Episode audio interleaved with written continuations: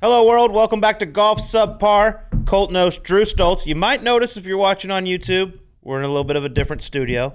Having a little little, little changes made to the studio, Sleaze. A little construction. We're ramping that thing up a bit. This feels right, though. Conference room, big decisions. That's what we do. We make them. Very good point. You know what I mean? IPOs, stock exchanges, all that stuff. All the ins and outs. But a very exciting week in the game of golf. Jordan Spieth picks up his 13th PGA Tour win, which we'll get to in a second. But we also got some other exciting news to get to. We got a new sponsor, Sleaze. Yes, the boys over at Tag Heuer. Shout out to them. Bring your golf rounds to the next level. Are you passionate about golf? Well, Tag Heuer is setting a new dimension in watchmaking through cutting edge technology with the newly released Connected Caliber E4 Golf Edition. Swing detection and shot distance tracking, interactive maps, smart scorecard. The Tag Heuer Connected Caliber E4 is the high performing companion to any golfer who wants to take their game to the next level. The Tag Heuer Connected Caliber E4, together with the Tag Heuer Golf app, is the ultimate companion for on and off the golf course designed for performance, ready for everyday life. Visit tagheuer.com slash golf to learn more. It's like having a TrackMan on your wrist, then you go to the bar and you got a tag on your wrist. What's better than that? It's incredible. Mm.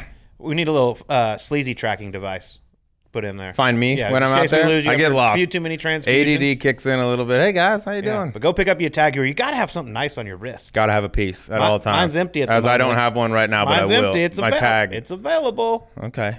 All Scoop right. and score. Well, let's get to Jordan Spieth and the RBC Heritage out there at Harbour Town. I was on the call, had Jordan Spieth's group Sunday, and uh, I mean, has there ever been a more backdoor win?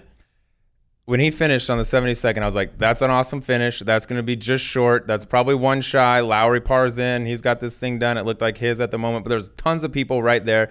You got to figure one or two of them are making a birdie, a couple birdies coming in, and then at best, I thought this is a three-way, four-way playoff. If it's a piece of a playoff at all, there's going to be multiple guys in it. Sure enough, Eric, you know what happens happens. Cantlay's the only one that makes a move. Birdie's the 71st, and then all of a sudden, playoff with one guy. At that point, I was like, this is just a Jordan Spieth moment. This is going to be the one he There wins. was there was quite a few guys that let it get away. Obviously, Shane Lowry when he chipped it in the water on 14. Sepp Straka making bogey from the middle of the fairway. I mean, Harold Varner had a number of chances. But I got this from one of the gambling guys out there as we were getting ready for the playoff, and I wish I would have seen it so I could have said it on air. But Jordan Spieth had a 0.8% win probability when he stood on the 18th tee in regulation. Okay? Hmm. When he finished, it was up to 5.7%. okay. So Still he- not high. he- well, he, when he made the birdie on 18, he was one back at the time, and then right after that's when Lowry made the double. But 5.7, you could have got made some nice cash on that if you'd have thrown a little live action in over at FanDuel. Does that happen to anyone but Jordan?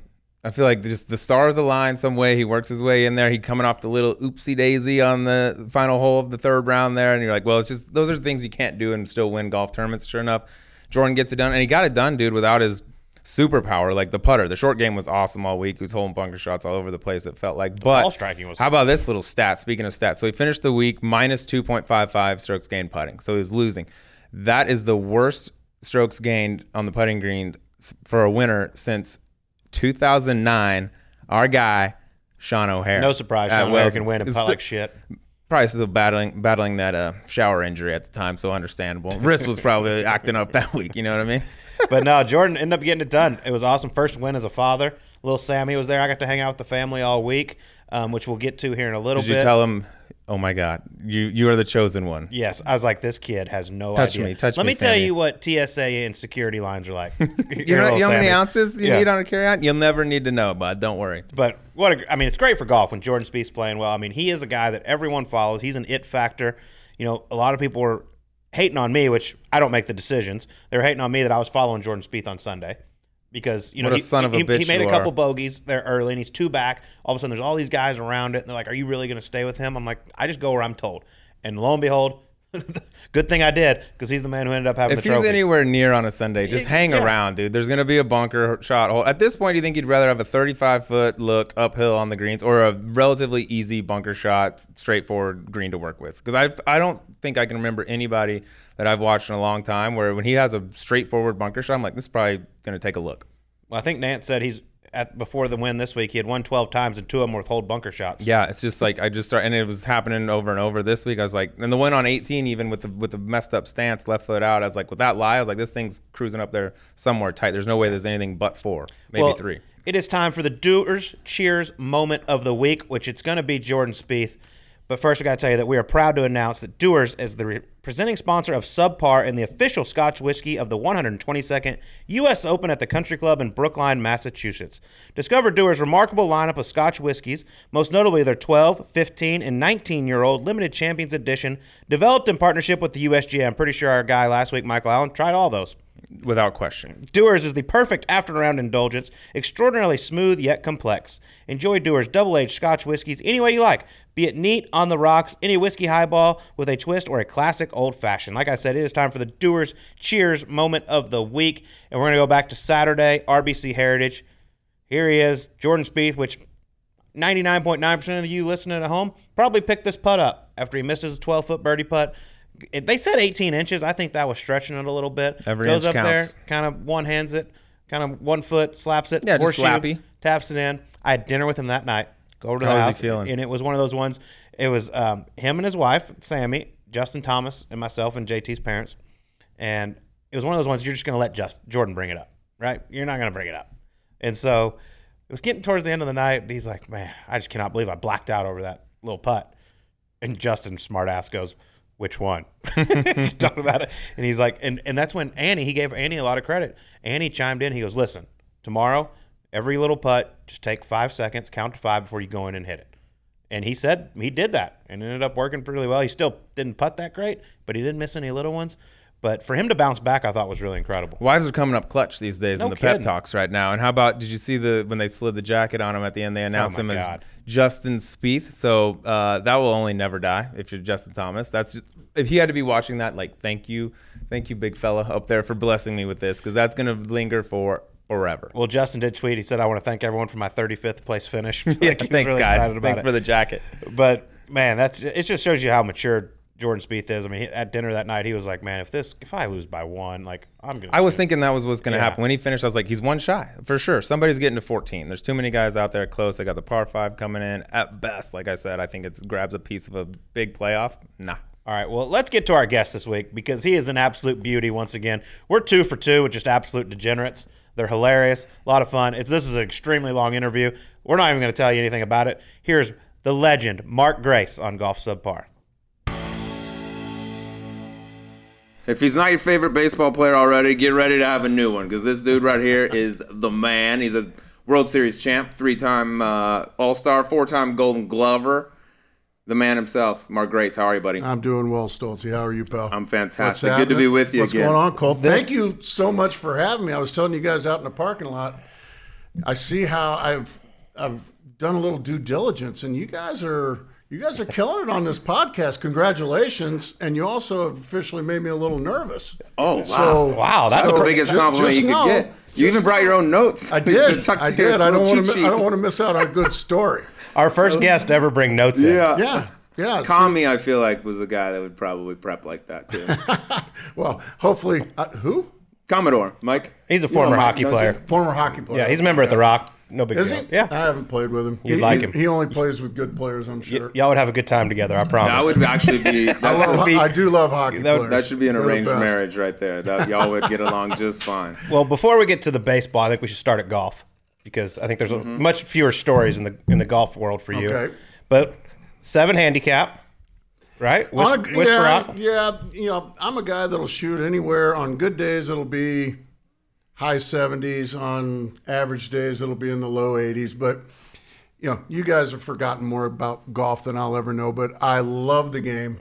I love playing, and as I told you earlier, I'll hit some shots where you'll be like, ah, you know, Gracie's got some game, and I'll also hit some shots where you'll be like, what the fuck is he out here for? yeah, yeah, and and that's that's been my game for about the last 15 years, and and I'm okay with it. Slee's got to see it up close and I personal. saw Yeah. the, the entire spectrum on the first two holes of the member member last week. I'm putting my brother. I'm like, so we're getting Gracie in the third match in the afternoon. This could either be the best time in the world to get him or the worst time in the world to get him. I don't know. And he goes out on the first hole, a couple good swings. I think he makes four for three. We're a quick one down. I was like, shit, it's the worst time to get him.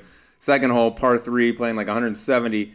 He gets up first, and I'm not shitting you. How far behind the ball? Did, I mean, it was seven inches. It was a the seven ball. iron. It was a seven iron, and it was at least contact was at least seven inches behind the ball. Just seven. The tee Oh, didn't move. yeah. The divot was like seven inches and- behind it. It was and I'm almost telling you, impressive. the ball, you know, back in the old days, the old dick out rule. Yep. It was, it was, it, we almost had it. Fortunately, there's no ladies' tees at Whisper Rock. That's a so, good uh, point. so I didn't have to. They hit right into the curb of the cart path and popped up in there, and it netted went six yards maybe. I put it in my pocket and said, Bad let's cat, go. bad caddy, and he didn't tell you it was six Yeah. yards to cover the cart path. I know that was a shit move. Uh, but you've got to do some pretty cool things in the game of golf because of your baseball career. One being playing the AT&T Pebble Beach Pro Am, Right. alongside Bill Murray, Jeff Sluman, and Scott, Scott, Simpson, former U.S. Open Eight winner, times, yeah. correct? Uh, seven or eight times, maybe even more. I'm not sure. Uh, Did you ever Bill make Mur- the cut? I actually, uh, yes, plenty of times, and I actually got most valuable amateur. Wow. One year in the early '90s, I got most valuable amateur. Uh, I was playing. Do you remember? uh, MVA. you, remember you remember a uh, a player named David Edwards? Yeah. Okay, David Edwards, and I were put together before Sluman and I got together, but uh, David missed the cut that year.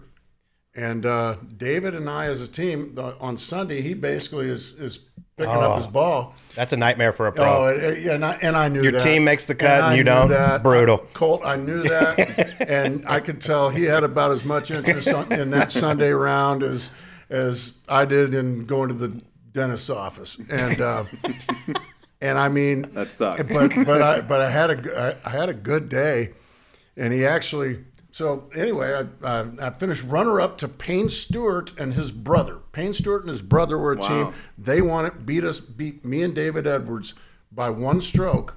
And David missed the cut. So Wow. so Good I, playing. I used to be a pretty good golfer. Yeah. Well, you got to play That's alongside NBA? Bill Murray. Yeah. I mean, first, I'm him being as big a Cubs fan as he is. Yeah, I'm sure y'all had a great well, relationship. The, only reason I got invited was because Bill. Yeah. you know, I'm. They're not. Hey, the, you know, the Pebble Beach people are. Oh, let's, we got to make sure we get Mark Grace in this thing. No, Bill.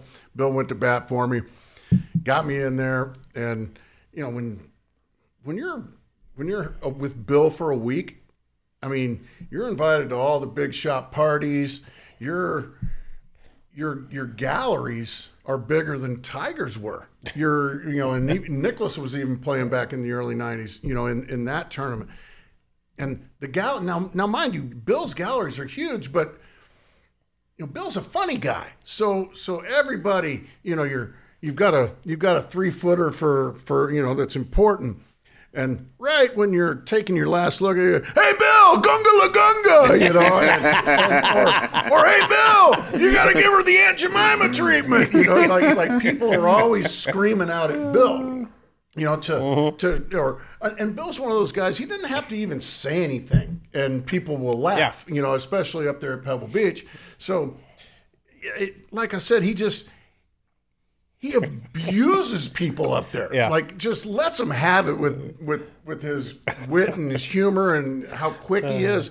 You know, hey Bill, how about an autograph for an old lady? And he'll go over there and he'll and, and they'll look down and he's like, My God, you are old, aren't you? like, like, how old are you? A million? Jeez. Like he just and but everybody just Everybody loves loves him. They- you know, they they don't they don't take offense to it. And it was and, and and you get to play. You know, that was back when Poppy Hills was part Yeah. of the rotation, and uh, you know, I, I listened to all the pros bitch about that about that course, but uh, it seemed plenty good to me. Now, one last story about this. So you, you guys remember number one at Poppy Hills, right?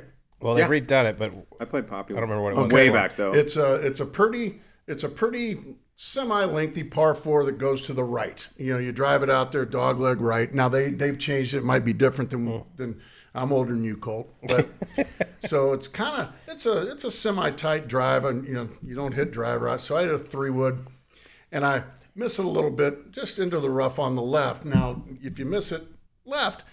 Your second shot, is because it's a dog leg right. If you miss it a little bit left, your your second shot's a little further. You guys obviously know. So I've got like 195 to the pin, and I yank out yank out a four. And it's a downhill, little bit of a downhill shot, and just happened to hit one on the screws. See, I'm one of those guys. I always take one more club and play for the Play miss for the miss it. That's you could smart. help out a lot of people. That's a veteran Yeah. play. Yeah, thank Yeah. you. I've been I've been told that Yeah. a lot. So so I happened to I happened to nail one, you know, right in the sweet spot, and I'm looking at it, and it is it's looking good. It's a good looking shot. I'm like, my caddy's going, oh man, be right, be right.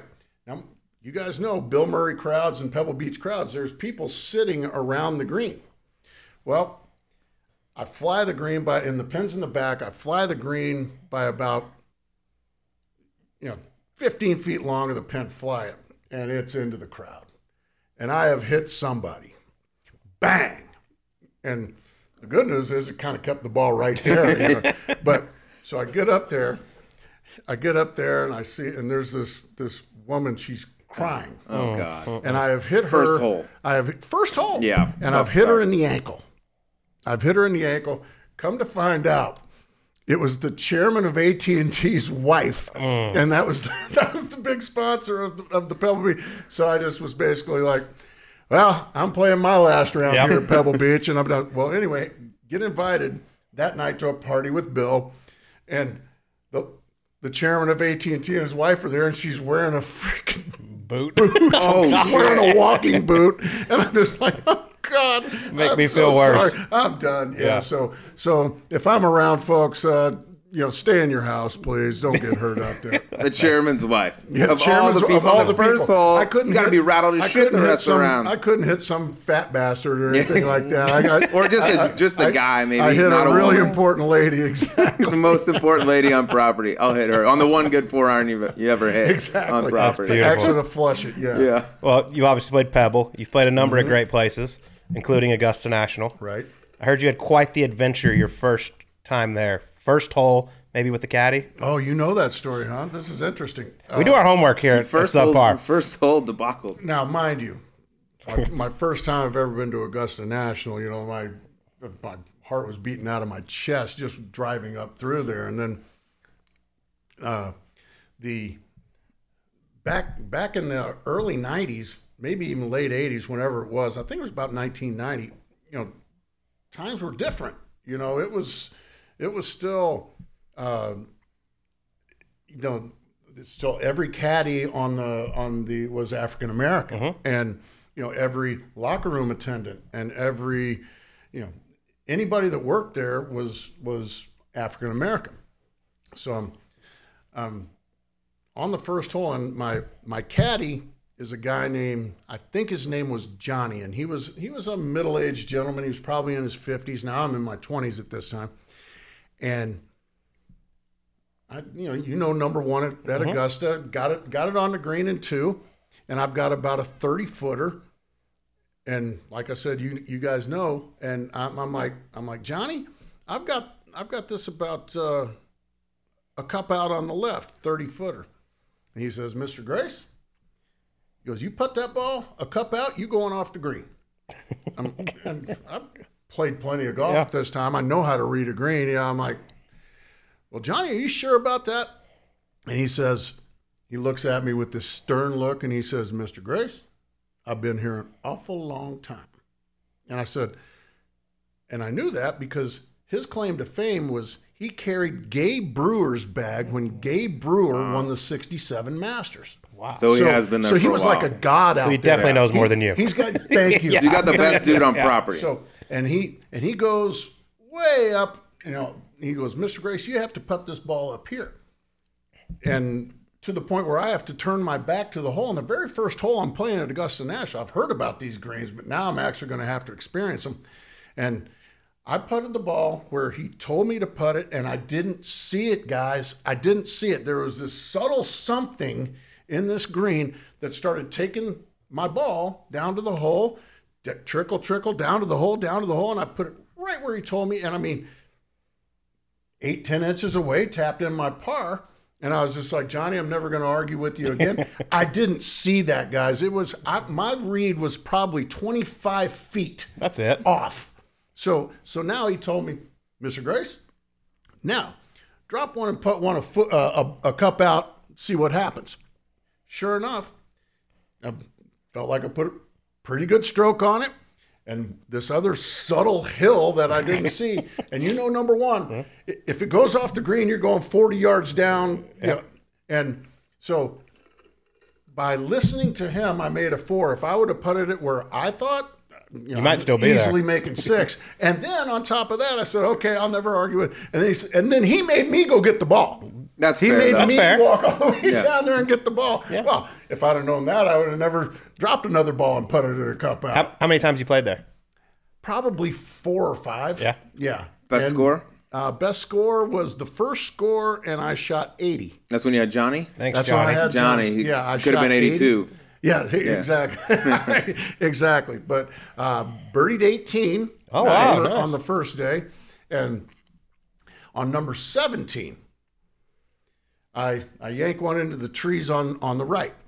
And Johnny is over there with me, and he says, Now, Mr. Grace, he goes, I know, I know that guests are not, a, not supposed to, to tip out here. He goes, but you know, I got seven grandkids, and you know, anything you could do, I'd be much obliged. So I, I yank my wallet out, and I, I got a couple of C notes in there, and I take a C note out, and and I'm trying to hide, you know, oh God, I'm got it behind my back. Here, take, here, take it, Johnny, for Christ's sake. So he takes it, and I'm just like, man, I, you know, I, I just felt good about myself, you know, giving, giving, giving my caddy, you know, illegal hundred dollars.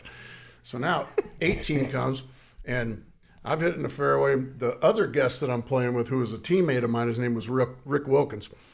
He had hit it in the right trees on 18, and we're waiting on him. And all of this ball comes, he whacks it out there, and, and I was waiting on him, and now he comes out of the he comes out of the woods, and we're walking up to our to our balls, and he's like he's like Grace, you're not going to believe this. He goes, I was over in the woods, and my caddy came up there and you know, he had a different caddy. He goes, my caddy came up to me, said he said he had seven grandkids and all that, and, and, and I didn't know what to do. Man, they're running a racket up there, and I fell for it. I fell for it, hook, line, and sinker. and uh, like I said, I'm sure you've had the, the Augusta National caddies, but but boy, they they worked me well. That's That is funny. good. Just wait till he hits it in the shit. Into the trees. You got a little cover. Go in there. You got a tell him you little got seven grandkids. tell him You about the seven paid. grandkids, That's exactly. smart. Johnny knew what he was doing. he got an extra hundo out of it. So you were you played Augusta when you were in your 20s. So you were clearly playing Yeah. while you were in the bigs. Did you get to play like when you were trying? Like some pitchers bring their clubs and stuff like that. Were you ever playing on the road or in very- Chicago? Not very much, Stoltzy, because well, on the road sometimes if you had an off day, because because I was an, an everyday guy, and pitchers they get four, you know, especially starters they get four days off. They can take their club, you know, and and in Chicago with the Cubs you play day games, so mm-hmm. you you you don't have time to play golf even in the sun. You know, in the you don't get much good weather in Chicago, but. Oh, God, Chicago's got some great Some of golf. the even for even for a limited season. Give us God, a, they got give us your favorite couple in Chicago. Oh, Medinah, Butler. Hey, Uh, oh, Butler. Butler just Butler's hard, hard. Butler's just hard. hard. Yeah, For for me, Butler was too hard. yeah. Um, have you have you ever played Conway Farms? Oh, yeah. I really never I played really enjoy that course. Uh, of course, they've got Cog Hill, Dubsdread, but they've got they've got some courses out there. You know, just just like you're a- North, North Shore and You'd be a and- Bob O'Link guy. North Shore. Bob O'Link Or is- Shore Acres. Yeah, Is that the one? yeah. that Shore place Acres is sweet. is sweet. You know, uh, Chicago Golf Club. That's Yeah. where that's where Jordan Jordan was. Uh, but but yeah, and they also had a had a it's a public course, but they had a PGA out there called Kemper Lakes. Yeah. Yeah. Which is, but everything's out in the suburbs. I lived I lived in the city. But man, but like I said, for a limited season, golf, Chicago golf is truly amazing. It's Truly one of the best spots for just all around golf. Number of courses, all couldn't that. They're agree so more. good. And there's there's old school, you know, Yeah. and and then but there's also but but man, uh, Medinah was was a Beverly. lot of fun. Have you ever played good. Beverly? Never played Beverly. Oh, you should see it That place is redid it. unbelievable. I mean, it's, kinda scary as shit south. to go down there, but it's in, it's If you incredible once you accidentally get turn there. right out of the parking lot, you got some stress, but the golf course is unreal. It's so good. Yeah, and, and were you guys did, when you played Butler? Was that white line there uh, that at the at the drop off at like the bag drop? Like there's that white line that no women can Yeah, come across. I don't know that- if the white line was there, but come I, I believe it. that white line. Yeah. I was just like, They're for holy around shit, here, they're yeah. not messing around here. you Is know? this heaven? No, I'm kidding. This- I knew it You, uh, existed.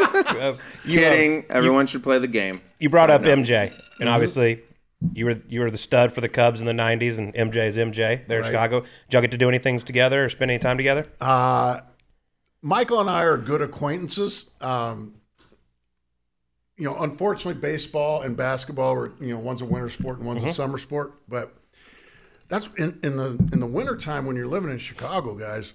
Like it's it's a little chilly. Yeah, And Slightly. so I'm a I'm a huge sports fan. So I would always go to Bulls games or Blackhawks games. Didn't go to Bears games because that was outdoors and it was too goddamn cold. Yeah. just too. go- I, I did that twice. Never make that mistake again. But you know the Jordan's teams were so good. Yeah. I mean Jordan, Pippen. It, it just you would go. Hey, Gracie, the Knicks are in town. You want to go watch uh, Patrick Ewing and uh, you, know uh, maybe John Starks and uh, yeah, let's go check it. It should be a great game. Bulls would be up by 32 at the half, you know, and now you're watching. Now in the second half, all you're watching is Will Perdue and you know, Yeah, and, and Bill you- Wennington. Yeah, they've Yeah. taken. They've No- taken, no offense, Jordan Will. doesn't He's a even huge fan of the play- show. Oh yeah, but- we love you. but Jordan doesn't even play in the second half, and Yeah. all, you know. So and half the crowd is left, and it's like, all right, so so that's how good they were. But but my my fun Jordan story is my my parents came up to to visit me in Chicago, and we we had an off day, and. Uh, we, we decided to go out in Chicago. If you're going to go gamble, they have these gambling boats. And drove about 30 minutes out to this gambling boat with my mom and my dad. Mom wanted to play slot machines, you know, and dad didn't give a shit. And and I thought I was a decent blackjack player and well, so so I've, I've got this guy. I know he's a casino host out at this out at this uh, boat, and I we get there. Hey, uh, hey, Gracie, you know you you picked a hell of a night to come out here. Jordan's here. I'm like, oh, no kidding. You know, uh, like love to go say hello real quick. You know, and I'd love to love to introduce my mom, Yeah. mom, and my dad to Michael Jordan. You know, this is a. Uh, oh, I'd love to meet Michael Jordan. so, so, so now, I don't know if you've ever been on a gambling boat, but there's usually three levels. You know, one level, the lower level usually be the slot machines and the video poker and stuff like that. The second level usually be the blackjack, maybe a couple craps tables, and the third level is more, more like the the the stranger game. You know, they're well, I mean not the stranger games, but you know, like roulette. But there's also like the three card poker, Three-card You know, just the Pai Gow or whatever, you, yeah. yeah. So, so the second floor is blackjack, and the casino it's empty. It's roped off. It's empty. The entire, I mean, there's at least 70 blackjack tables on this boat that are not being used. One is, and that's where Jordan's playing.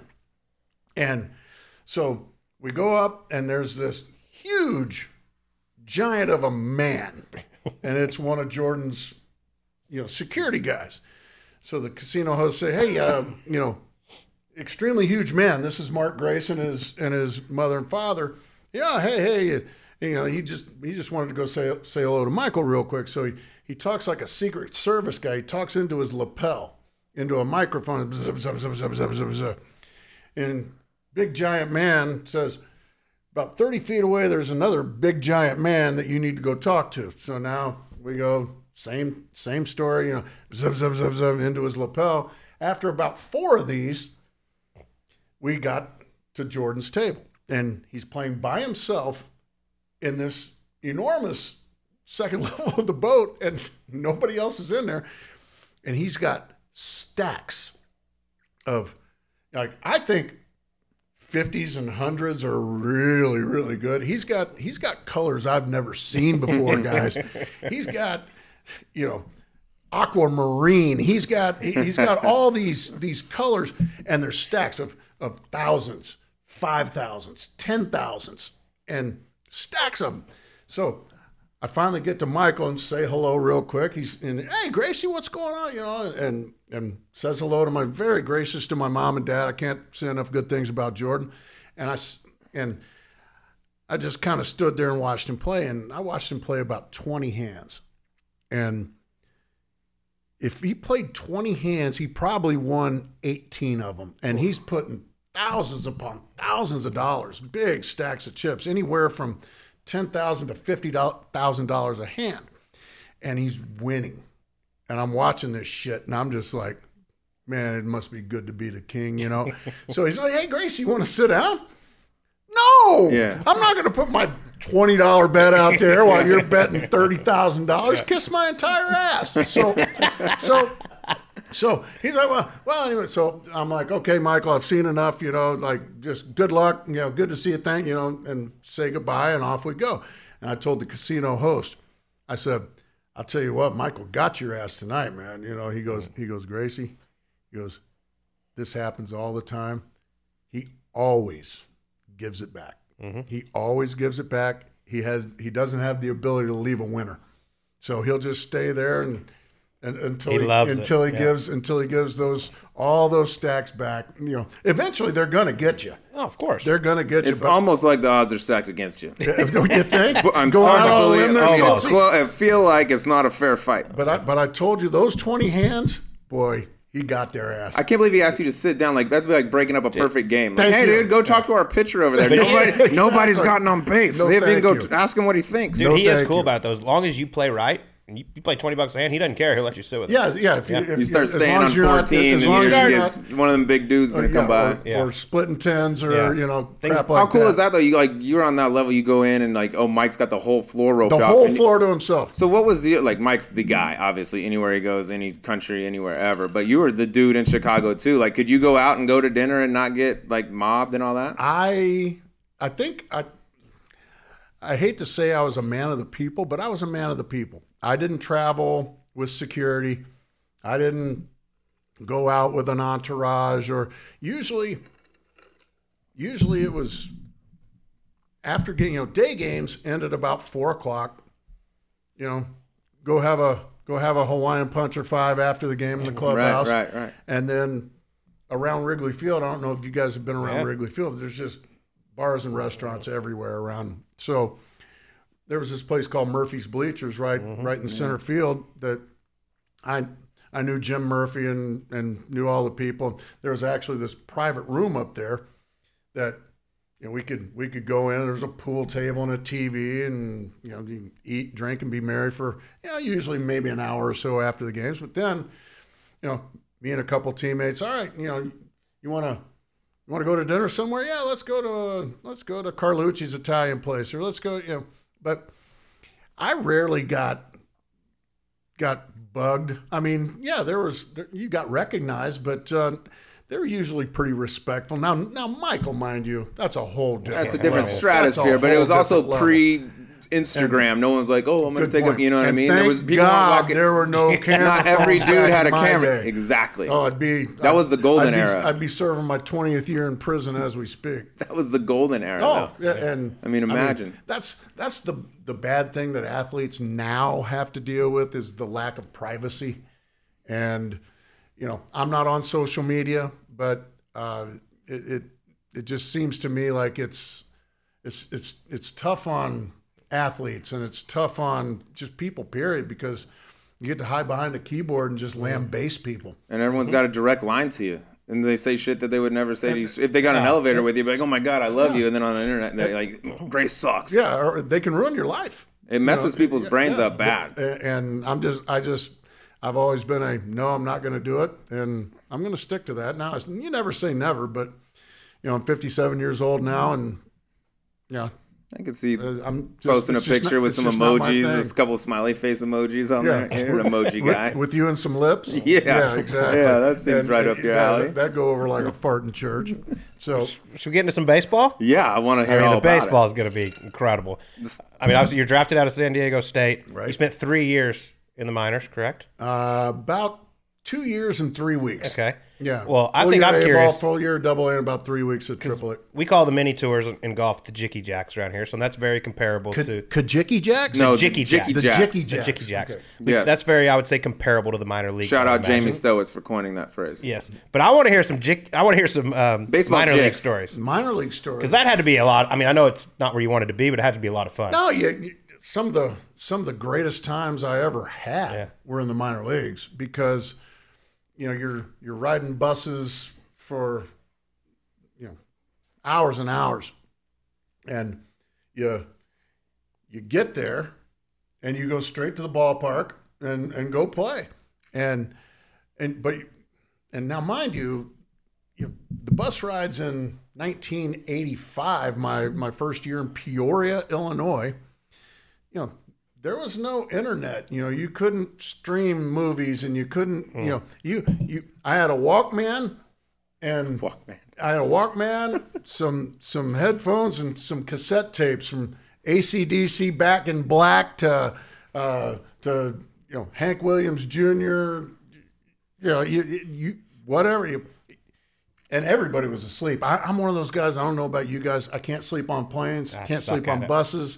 I, I'm I'm terrible at it. So Sleaze can sleep right here during this I interview. can sleep, I can he sleep looks through like a he- he heroin like binge. kind of looks like he's nodding off as we speak. I can do it anywhere. But yeah, I, I don't have that ability. So I was that guy that just in Illinois and Iowa and Wisconsin, where wherever we went to, I'm just staring out at cornfields for miles and miles, and and you know it it wasn't easy, but we didn't know any better, mm-hmm. and you know some of the I still have friends that I that I keep in touch with here, you know, 40 years later or whatever it was, 35 years later, that I played minor league ball with. That they never made it to the big leagues, and you know that's a it's a it's a special bond that uh, you know your locker is about uh, two feet high and about six inches wide, and you got to put all your stuff in there, you know, and and and everybody is cramped in together, and everybody stinks, and the sh- you know, and the the showers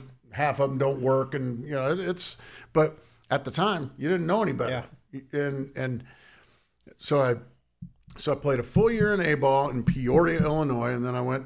I I led the league in hitting at 342, and drove in 95. And in the minor leagues, you play a, one less month. You, September 1st, your last day, whereas in baseball, October mm-hmm. 1st. So there's you play 140 games in the minor leagues. So led the league in hitting. And by the way, my rookie, my my first year in A ball, I made seven hundred dollars a month. Ooh. I was just gonna ask A you if you didn't mind. What's a what's a seven hundred dollars a month, and Uncle Sam gets his fair share of that.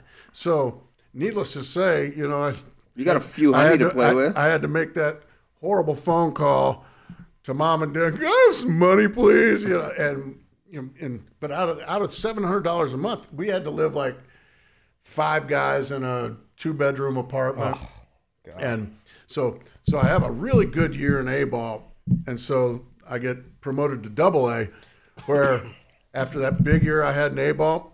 I got to raise up to a thousand dollars a month Hello world in. Pittsfield, Massachusetts. That's right, Pittsfield, Massachusetts. Never been there. Good, good for you. I'll be honest. Does a foul go a you. long way in Pittsfield? Yeah, it's uh, it's aptly named, and it's uh, and we. It's it's uh it, it was it was tough, but once again, it was one of those where some of the some of the really good friends I made, we just made the you make the best of it because you don't know any better. So we're traveling all over Vermont and Massachusetts into Pennsylvania. You know, you're also seeing now, mind you, this is not cornfields and flatness like you have in, in the Midwest and Illinois, like we're we're at Able. It's as it as it got later in the season, uh, August, September, and, you know, the leaves start to change. Really beautiful, and there's some mountains, and you know, there was some good fishing and stuff like that. But and we were good. We were really, really good. So that always helps you get motivated. Is is when the team's good, and you know, this guy's this guy's uh, you pushing you, and you're pushing this guy, and it, it kind of made it it kind of made it good. There was one bar in Pittsfield, Massachusetts. I know you're going to be shocked. I'm talking about a bar, but I bet they knew there you was there. one bar and it was called Al's, and we would go in there after our games, and the local yokels didn't really appreciate us too much in there.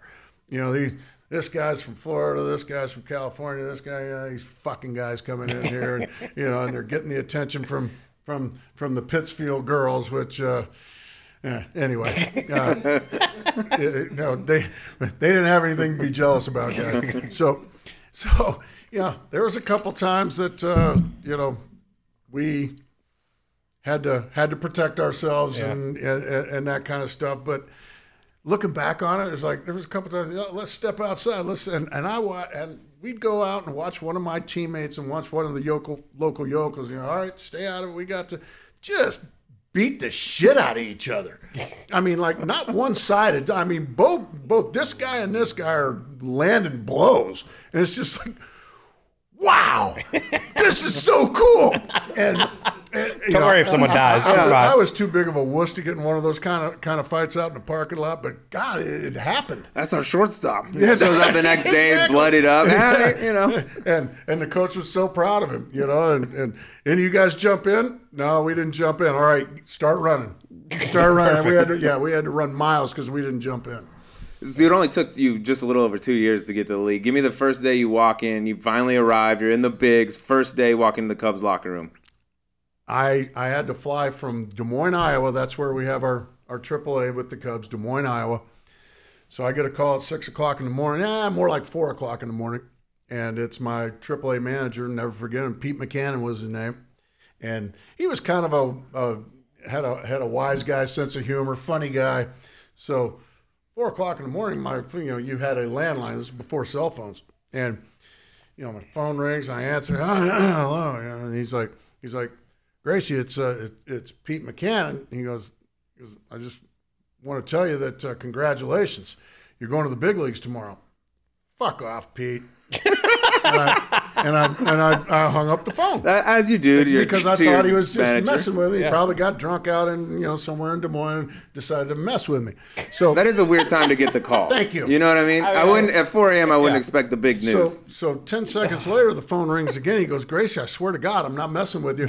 You know, not only are you going to the big leagues, but your flight is in two hours. You know, you, and I'm like, all of a sudden it hit me. I'm like, holy Christ almighty. You know, like, I, like I, I, I knew I was going to get that phone call sometime, but not at four in the morning, you know, and so, and, and now my flight is leaving in two hours. So I had time to call my mom and dad, and my dad was pissed off at me because I called him at four in the morning.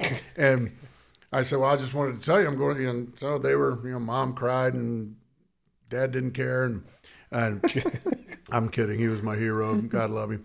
And so I have to fly from Des Moines, Iowa. Now use your geography here, guys. I had to fly from Des Moines, Iowa to Chicago. Okay. Mm-hmm. I laid over in Chicago because the team was in San Diego. So I had to fly an hour and some change to Chicago east and then fly all the way to San Diego, another four hours that way. So, you know, seven o'clock game. I didn't get out to San Diego until late afternoon. Now I go to the ballpark and I get there.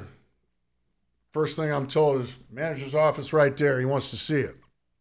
Don Zimmer was my manager, Oh, famous, wow. Yeah. famous Yeah. Boston Red Sox, and Pedro threw him on the ground. there Yeah, you he got yeah, fucked yeah. up So Don day, Zimmer poor was my manager. Yeah, threw, threw his ass Old right on the ground. got knocked out. So I go in there. I said, I said, hey Zim. He goes, shut the door. So I shut the door, and he said, first of all, congratulations, kid. He goes, you're my first baseman. I'm in the lineup that night. Oh wow. And he said, You're my first baseman. I said, Oh, man, appreciate it. He goes, Until you show me you're not my first baseman. And I said, Okay, that's fair. He goes, We'll know in a week. A week. That's enough time. That's all I get is a week?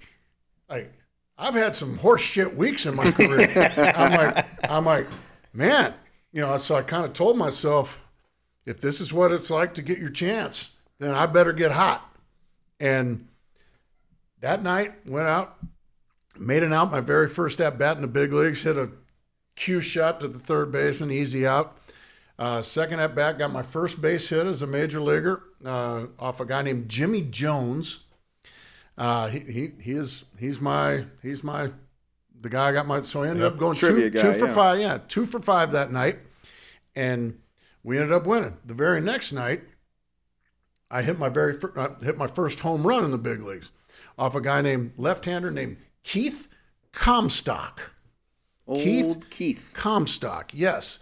Uh, two days later, he was released by the Padres and and never really heard from again. And uh, basically, they said, "Well, if this if this clown can hit a home run off you, you must not be that good." And he got released. That's nice though. You're coming in first week. It's like Yeah. Q school So- for you, and they throw guys that are, you know, But the but- lame ducks. But I told myself, you know, I got to get it hot, and I did. And you know, you guys have That's been impressive. through that. Like, uh, you know, hey, if you if you don't do something here, you're you're not going to get your card. You're going to go to the corn fair or something like that, and you got to get hot. And and you guys have done it your whole Some lives. do, you, some you know don't. how Yeah. it is exactly. That's really cool. Um, we found out since talking to.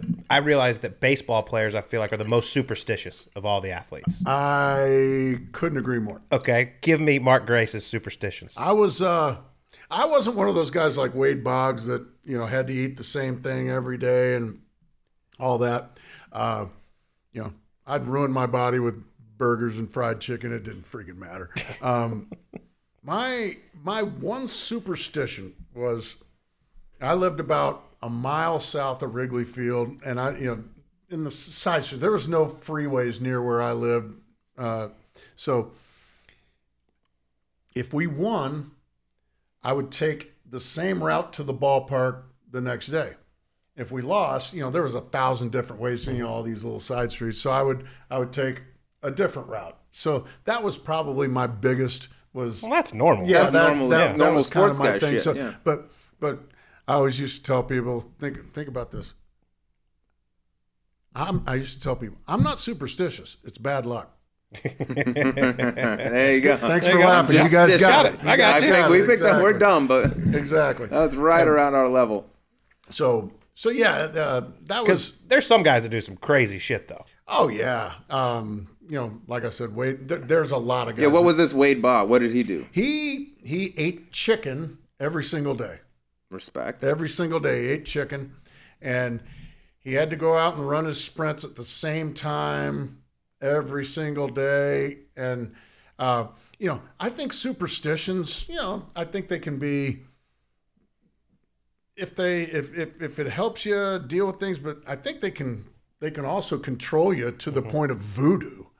You know, where where it's like that. This is not healthy, dude. You know, like uh, this has no effect on you either. you know, The dudes that step out of the you- box and have to tap 72 different things and do all fact that, I'm like, the, that's the fact come that on. you took a ride on Oak Street right here didn't mean that's not why you freak you fucked up the game. You know, Yeah, it's it's like so so that that's kind of like you know oh you know I would take a different route, but I, I think I was also you know open minded enough to realize that. You know, that's not why. You know, the the reason why is that pitcher was better than me today. That's why. That's why I was no good. or you didn't wear the right socks. One of the two. Exactly. That that Dan, One Mar- of the two. yeah, Dan Marley either. wearing the inside out socks. What's Yeah, that? Yeah, Marley, yeah. where's the inside This out great. socks? So I mean, Marley- DA goes, right. One DA goes one. at the exact same time for everything to the. I mean, Starts with everybody's his got leg, something. yeah. I used to hate playing uh, Titleist threes. It's Why? pretty much shit with Why? everything. I was gonna say, had like maybe a you should have started I playing probably the made. I probably fucked up some important hole in my career With where I could have done something good, and instead I messed up, and now here I am. And What- I was are like some- on what that. were It some was of your- probably the three. I always gave my threes away. I will say, golf is another. Yeah. I, I know a lot of golfers that are very superstitious. Oh, yeah. What are, what are some of your guys? I always had to, if it was important, like final round, I always had to play fours. That was like, a, I love Titleist fours. I Titleist tried to fours. trade my r Okay. other ones Never away and any other all ball but. Titleist. I would prefer to play the entire, week. just give me a dozen Titleist fours. okay. That was like kind of, and I had a lucky pair of green underpants for final round. Obviously, they weren't lucky enough. Those bastard, those bastard underpants. Green. Ruined. No, but I was Yeah. kind of like you. Like if if I played well, I would try to do the exact same thing the next day. Okay. So if I had something at dinner the night before and played went out and played good, I was eating that for dinner again. the Really? next night. Okay. Oh, yeah. So, Yeah. But nothing crazy. so like, what? What about like, for instance, Tiger always the the red and the black on Sunday. Did you guys have a Sunday outfit? well, you have or- to make it to Sunday. Yeah, I, Well, had, I at had a- point- I had a nice Friday Well, outfit you though. Made, you made plenty of Sunday. So um, I, I was just going to say, you know, there's like, man, it's like okay, I got to get out to the range at the same time. Hit do the exact same routine. as uh-huh. Did, did you guys always do the exact same routine? I had the same warm up Or clubs every Yeah, time. Pretty similar. But that wasn't like a super. That was just like how I warmed. Up i didn't like if I sucked one day, I was still doing it the same the next day. Whereas like I gotcha. golf balls and stuff like that would change. Golfers have some weird. stuff. I mean, guys only market tails up or heads up or a certain year or whatever. Like See, there's I've a lot of. I only about that. carry three tees in my pocket. There's a lot of like kind of just weird Okay. little stuff like that. But I feel like baseball dudes are the. You guys have so much time to sit around and think, and you play so many damn games. It's like you get. oh yeah, You know, I mean, there. You know, don't step on the line. Step on the line. Yeah. You know, th- just that kind of stuff. the undoing the gloves both Oh, times. See, I didn't wear batting them. gloves, so I didn't have to worry about. Yeah, but the All that the- stuff. the routine in the on deck circle, the routine once you get once you get up there, you know, it, I I didn't I didn't really do much of that. I didn't have a routine because I couldn't.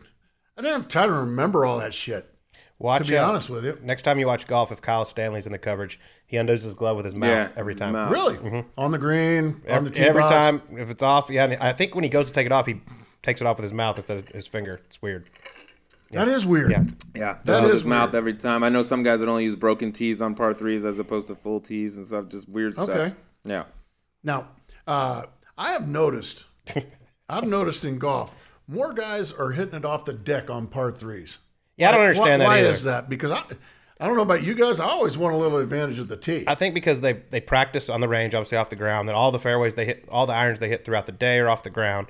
So when they get to a par three, they're like, I just want. But I'm with you. I want that perfect lie, and I also know I can get away with a little more. okay. Yeah.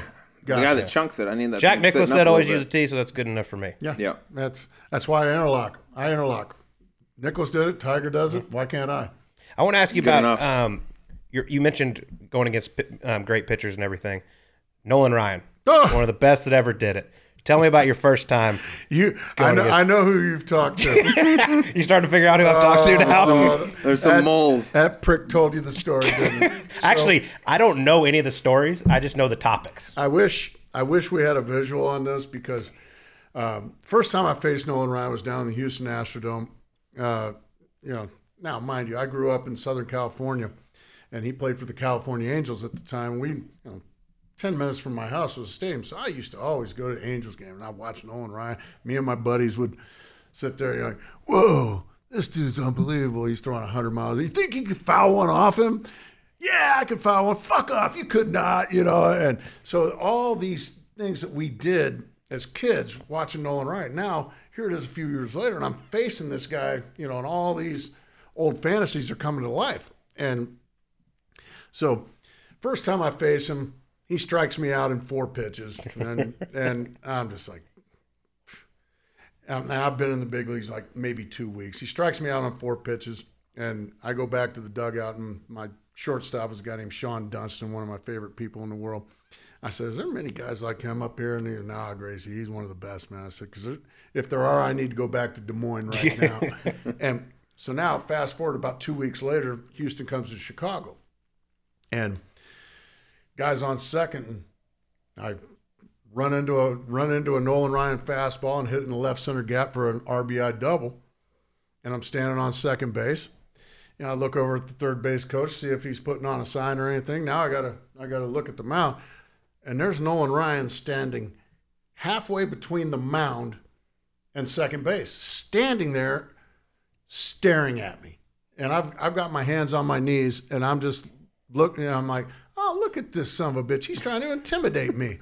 So I'm not going to let him intim- intimidate me. So I'm going to stare back. That stare back lasted about three seconds, and then I just dropped my head and I just, oh Jesus! and he intimidated the shit out of me, you guys. And my very next at bat, I got up there and my number was 17. He planted a fastball right oh, between my my one and my seven, and oh God, he hit me hard. It hurt. it hurt. It, it not only 100 miles an hour, it- of course it it hurt bad. And I'm just like, I got to first base, and they had a first baseman. His name was Glenn Wilson. And I got to first base, and he's like, "You all right, kid?" I'm like, "Man, am I not even allowed to get a fucking hit? you know, I get a hit, and he he he hits me. So so he scared the crap out of me. And fortunately, that was before interleague play. So he went to the Texas Rangers after my rookie year, so I never had to face him again. Or you know, I'm sure he, I'd have more Nolan Ryan, Nolan Ryan stories to. I can't believe he drilled you after one hit. Thank you. I can't. Two weeks in, gonna the hit. they just throw it, He dude. was- I feel was- But do you think if you wouldn't have stared him down for that whole three seconds, he would have three still hit seconds. you? Yeah. Well, I was trying to. He was trying to be a you. man for three seconds, Colt. It's hard to do. it didn't work. I've been Not trying that not- for a long time. Not only did it not intimidate him, he drilled me in the back. Three seconds was an a, eternity. It was a complete failure on my part. Not as bad as Robin Ventura's failure when he decided, well, yeah, decided to run I, at him. I, didn't. Uh, I, Yeah. I was like, no, I'm not. I'm not going to charge this guy. You don't mess with Nolan. No. How many no. brawls were you in though? Uh, I've seen a Lots few. of, lots of, uh, quite a few bench clears, but I only charged one mound, and Who was that? his name was Frank DiPino, and Bastard. we were we were teammates in 1988, my rookie year, and he was a pitcher. Obviously, I charged him, and but he and I got along about like a cat and a dog that year, uh, my rookie year. You know, he was one of those guys, veteran guys. He was getting towards the end of his rope, and I was just, you know, my rookie year. And he he was tough on rookies, and you know, and he was kind of a, you know, he, he was a quippy guy. He kind of had a quick wit about him. He, he, he said some funny things. Well, you know, you'd be out stretching, and he was, you know, I was his target um, almost on a daily basis. You know, he would he'd have some, or I'd walk in in the morning for a day game at about nine twenty in the morning, you know, and my you, I had to go to the end of the locker room. So as you're going by, you know, you know, morning Stoltzen, you know, morning Colt, you know, you go by, you know, and then I go by Frank DiPino, you know, morning Frank, and oh my God, Mark Grace just said hello to me. Oh my God, I'm gonna call my dad. You know, he just being a dick, and and I'm just like, man. So, so anyway, uh, and and a couple times we had to be pulled apart from each other. So anyway, at the end of the season, he signs as a free agent with the St. Louis Cardinals, who is a big rival with the Chicago Cubs, and he tells he tells a couple guys on my team that I'm so glad I'm st- I, I, I stayed in the National League because the first time first chance I get, I'm I'm drilling Grace. So news gets back to me. I said, I said, well, I- all right. If if he does, you know, ring the bell. It's round one, and sure enough, we're killing the St. Louis Cardinals. Ryne Sandberg, I'm hitting behind Ryne Sandberg, and he hits a couple of home runs in front of me.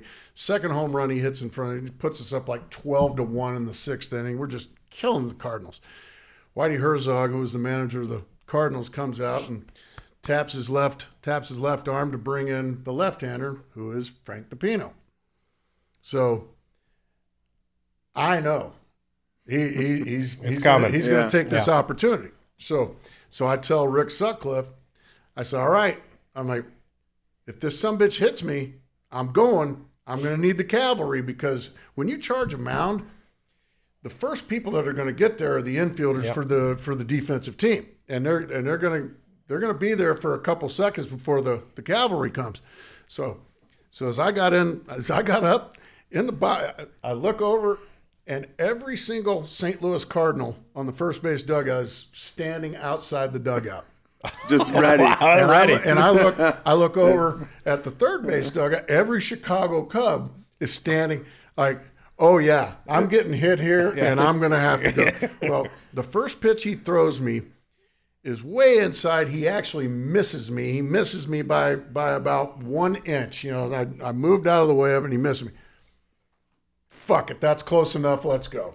And and here we go. Oh, you took Oh, off. you He didn't didn't get hit hit? you. He didn't even hit me, but but That's smart because then otherwise you just got to wait and get hit on the But next one. I'm, I'm not going to just stand there and let him take target practice. And I the mean, whole I know he's are trying to hit me. He just missed me. So here we go, and and I went out there and. It was a good one. Yeah. I mean, it was a good one. There, there- you can you can find it on the internet. It was it was a good one. And uh, anyway, you you get to the bottom of the pile, and and you know it's just mayhem above you. And and so anyway, you're you're being held to the ground, and your face is in the ground, and and, and well, sure enough, we're we're about six inches from each other, but we're being held and we're just screaming at me, you know, F you, no F you, eh, you know. And well, sure enough, as we're unpiling, they let go of him first. So he gets, Oh. he just hauls out and he, I see this fist come up and I just close my eyes like, oh shit, I'm going to get, bam. I mean, he smacks me one good right above my eye.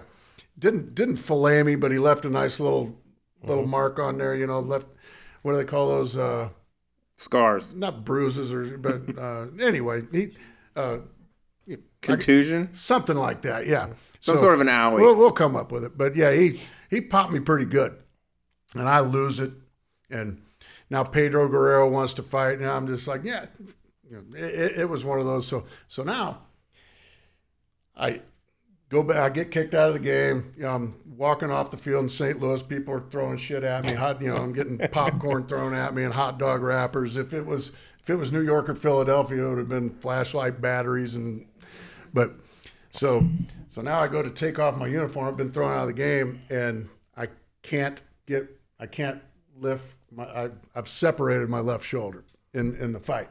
I've somehow, some way, I've separated my left shoulder. So, our old school trainer says we got to get that thing back and so so he fills up this cast iron bucket full of water and it weighs about 10 12 pounds it felt like it felt like it weighed 400 pounds at the time and he's like lift that bucket like i said this is old school. I'm older than you guys. And i lift it and tears are just streaming down. I'm like oh my god. He goes just hold on to it hold on to it. And i guess somehow lifting a bucket will somehow relax your shoulder enough to pop. Well the the shoulder goes back into socket about after six or seven seconds of holding this bucket full of water. And pow it goes back in. And that was probably the most excruciating thing i've ever felt in my life for about three seconds. I mean i felt i felt like like i'd rather i'd rather get in a fight with a great white shark. And but then after about three seconds like oh that's so much better. That's now I still missed a couple of weeks because I because I hurt my shoulder, but that's one another reason that uh, that was the last time I charged a mount, and that was my second year in the big. It's just not worth. I don't it. think they fix It's shoulders like it. that anymore either. No, No. There's Never actual, heard that. There's actual It's like some, technology like, now. actual doctors and it's shit. Not, it's Yeah. not a bucket full of water. That's incredible. Oh damn! Well, we got we we'd have to ask about. I mean, this this might go I don't two know. hours. I got 17 more. yeah, we got so many more things I want to talk about. But being in Chicago, obviously the legend Harry Caray. Yes, we got to know about. Harry Caray. First off, can you give us an impression impression at all? I, you know, I think it, it's because Harry is such an icon. You know, I, I can do the best I can, but you know, I was very, I was very lucky, guys. Harry, like I said, he's an icon. Yeah. There will never be another Harry Caray. Yeah. There, you know, there, it's just not allowed. You know, he was, he was not politically correct. He, he, he wanted, uh, he wanted, you know, big-breasted girls on on camera. You know, and like, you know, hey, you know. Don't show her face, pan down, you know, and stuff like that. You don't think you'd get away with that now? I don't think that works I- anymore. I don't think you can get away with that anymore. But you know that was that that was it. And but but everybody loved Harry. So I was lucky he liked me. So if Harry if if Harry liked you, he could make you a star, and he helped make me a star in Chicago. If he didn't like you, your ass was out of town within a few days. Wow. He would run. He'd get you run right out of That's town. That's incredible that, That an is. announcer has He- a yeah, broadcaster. that'll never happen again because either. the fans they were they were on everything Yeah. he says if if he thinks you're good Mm-hmm. the fans think you're good if he didn't if he thought you were no good ass out so so my my best now do you do you guys ever remember harry are you guys old enough to we remember think harry? like we know who he is, but we're not like yeah. He was So anyway, the the thing about about you know Harry, Harry loved you know talking about women, you know, and, and you know, oh look at the you know if there was a if there was a pretty girl that they put on camera, you know, you know, oh it's a beautiful day at the ballpark, you know, stuff like that. So anyway, so Cubs baseball it would be you know, show the pitch, and between pitches, they'd show the crowd. And that was the way Cubs baseball was. Well, anyway, after a pitch, they show they show this couple in the stands, and they're passionately kissing. They're they're they're making out in the mm-hmm. stands. And Harry, oh, they're having fun at the old ballpark, you know. and so, you know, pitch, back to this couple pitch back to this couple and they're still making out now this goes on for a couple of innings couple now it's become kind of part of the broadcast it, it's it's become you know they're you know showing the game and then there's this couple you know and they're and they're still making out like get a room dudes so so finally harry says to steve steve stone he says hey steve i think i've got this couple figured out he says that i think that He's kissing her on the strikes and she's kissing him on the balls. he had no ah. idea of the Freudian slip that he had made. He just that's, That's how much they're kissing. That you know, that's just how much they're kissing, you know. Strikes him. but he said it that way and there was just dead silence That is- for about 30 seconds and then you hear Harry, Harry's getting an earful Yeah. from his producer, you know, and all you hear Harry's go, what? he had no idea what he had said. so good. And and and that is a that you know that is a an ungodly true story. That is uh, that- fantastic. That, you can't make up and and And nowadays you And get fired immediately. Oh, you'd be, you'd be done like before that. the next inning. Oh, yeah, you'd be absolutely. out and canceled and all the stuff. he's Kissing her on the her on the strikes and she's He was- kissing him on the balls. That's incredible. Yeah. he was in the right era. The right era. The only thing, I mean, we were too young to like really see him, or at least I wasn't following baseball like that at the time. But like Right. the Will Ferrell, you know, that's how like Arjun, Yeah. you know, that whole. Yeah, he- uh, you know, Will Ferrell. All, all due respect to him, his hair is not that great. It's like really It- exaggerate, you know. It's it's not that. There's great. actually a pitcher in the major leagues that does a very good Ryan Harry- Dempster. Well, he, I was going to say there's a guy named Derek Holland. Played Does for the he do a Rangers for a long time. Yeah, they would have him when the Rangers were in the World Series um, against the Cardinals one year. They had him like in between innings. He wasn't pitching that day, and they had him do Harry Caray. And he's pretty He's good, good at, at it. Yeah. I've never heard that. I'm going to Yeah. have to hear he that. did a but- great take me out to the ball game. Take Yeah. Seventh inning stretch That was deal. it. It. was fantastic. Yeah, How I- did did players like you said because he, controls the whole narrative? Like you said, if Harry likes you, the fans like you. Did, were Yeah. players trying to kiss ass to him to be like, hey, get him on my side, make everyone like me? I yeah, would. I would. Yeah, hell yeah. You know, it's like, uh, you know, you can say there. You know, the, he he. I don't know of too many icons. This guy's an icon. Muhammad Ali was an icon. John Madden, Harry Yeah, Caray, those I are like the two. Yeah, I mean, so yeah, I mean, if and if Harry invited you to dinner, you fucking went. Yeah. You didn't say no. I'm. I need to stay home with the with the wifey poo tonight. No, you went, and you you came home blasted out of your mind. and Your wife was pissed off at you, you know, and I need to do it. It's, it's for you, business. But Harry you Caray. went. That's exactly right. And Was his real name actually Harry Caray? uh, n- nobody knows because Harry was an orphan. Oh, He was he- really? Harry was an orphan, so nobody really knows. When did the? because I feel like that's just too coincidental. I, I don't think his name was yeah. Harry Caray. Yeah, that's just too When did the coincidental. glasses? Is that always a thing? Oh, that was always the thing. He always he always wore the Yeah, the huge thick- whatever they the are, thick uh, lens. telescopes. horn What would- rim. I mean, That was yeah. part of the whole deal, though. Made him. He had to get made mobbed. him different. yeah. Yeah, he had to get Oh, mobbed he- going out. He couldn't so, go. So, yeah, so one time, two Hall of Famers, Ryne Sandberg and Andre Dawson, two Hall of Famers and me. We're we're down in Houston, and before batting practice, we're we're going to do a photo shoot. The three of us, you know, the the number two, three, and four hitters for the Cubs. We're doing a photo shoot. Two Hall of Famers and me. So above the above the visitors dugout in Houston was the fans. You know, hey, uh, you know, Ryno, Andre, Mark, please sign, sign. Okay, we'll be right there, guys. You know, we got to finish this photo shoot. You know, and cheese, you know, all that stuff.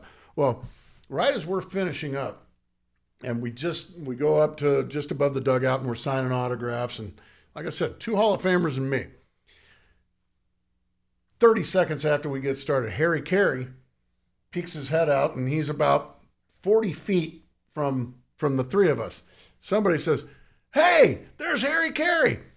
Every one of those fans, beep, beep, they went they they went over to Harry Caray and there was nobody left to sign for. Two Hall of Famers, Andre Dawson, Ryne Sandberg, and then myself.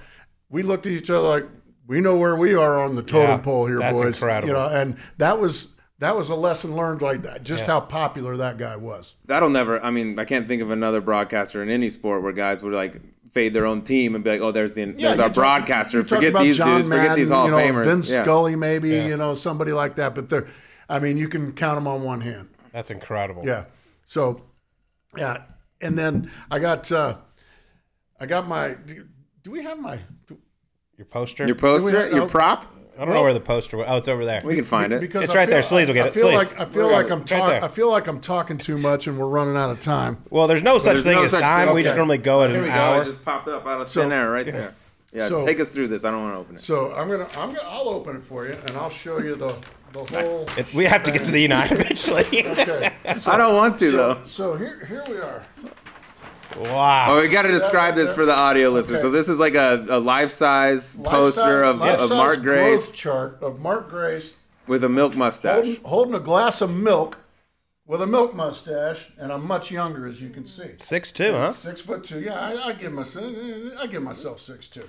So anyway, so in 1995, it's Mark Grace. Here, come post- down. Come, come poster down day. here. Yeah. Come down about In the mic. 1995, it's Mark Grace poster day at Wrigley Field, and the first 25,000 fans that that, that come in. I'm tired of looking at that thing. So, so first 25,000 fans come into the come into Wrigley Field, get that poster, me holding a glass of milk with a milk mustache looking like an idiot. So they're passed out scroll style, and they're passed with the backside rolled up. So you can see it's white. So there are these really big white scrolls.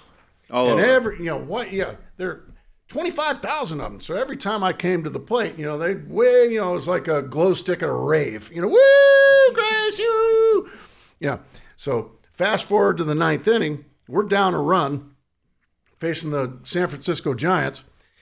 And, you know, all of a sudden we get a rally going base runner, base runner, out, base runner. Bases are loaded. And who comes to the bat but Mr. Poster Boy himself, Mark Grace? And everybody gets up and they're waving their posters, and it just looks like a whiteout at Wrigley Field. Woo, we're going to win for sure. Grace will never let us down, you know. Base hit wins it. Sacrifice fly ties it, and I'm facing this closer for the Giants. His name is Robb Nen, and he was very good. And, you know, the place is going absolutely bananas. And I hit into a 6-4-3 double play to end the game. 25,000 posters came flying on the field. I mean, they threw they threw these posters on the field. It it looked like it snowed on Wrigley Field because they were all white. Now, I'm running back into the dugout. The game's over. I'm getting hit by posters. And so the bottom line is, guys, if you ever think you're having a bad day, you ain't having that bad a fucking day. I Wow. can promise you that. So, and and if At least it wasn't bobblehead day. And, and Colt, if they if they didn't if they didn't throw him on the field, there was two guys right behind our dugout as I'm going into. The, they opened up their posters, ripped them in Yeah. half, and then there was there was also a group of people over here lighting them on fire, like lighting the posters on fire. These, That's real fans. These are the these are the home fans, Guys. lighting my shit on fire. We have Those are your- 162 games, guys. Just Yeah. relax. Good news is that one's worth a shitload. That's probably the only one left. So needless to say, you have you haven't had that bad a day. Oh, I my mean, God. A bogey here, a bogey there ain't so freaking That's bad. great. We've never had I life-size promise milk you. posters either. Well, I think probably never will. I think what we've decided from this is we're gonna have to have episode two with Mark Grace because we haven't even got this is like the preface yeah because we got to do the E nine. Or, I, or I'm get gonna trouble. audible. I got them written. I'm gonna. I think I'm gonna move them around That's and fine. ask some shit I didn't get to So- ask during Yeah, the. I, I get a little long-winded. So No, Oh, it- no, it's great. That means we can we do want. episode two because we haven't even got to the World Series. But yeah, oh, okay. Which in you episode did win two. that. That was cool. Yeah, Good by the job. way, we'll get to congrats. that later. Oh, yeah. Congrats, that was cool. Cool job Yeah. on winning the biggest shit in baseball. All right, so- now ask him something dumb. All right, emergency nine. This is where we get really fun. Here, I'll Can we have that? I'll hand that. I love it. Mess with it as much as you want. Just throw it on the ground Oh, for now. We'll figure it out later. All right, I gotta figure. Okay. You go. We asked this to everyone. You can Okay. trade lives with anyone, dead or alive, for a day. Who's it going to be? Man, Tiger Woods, Nicklaus. You only get to pick one. You get to pick the Okay, day pick though. one. You could be Pick like one. Tiger Okay, '97. I would say, I would say, for for one day. Yeah, just a day. How about? I'm sorry, uh, man. How about? Uh, what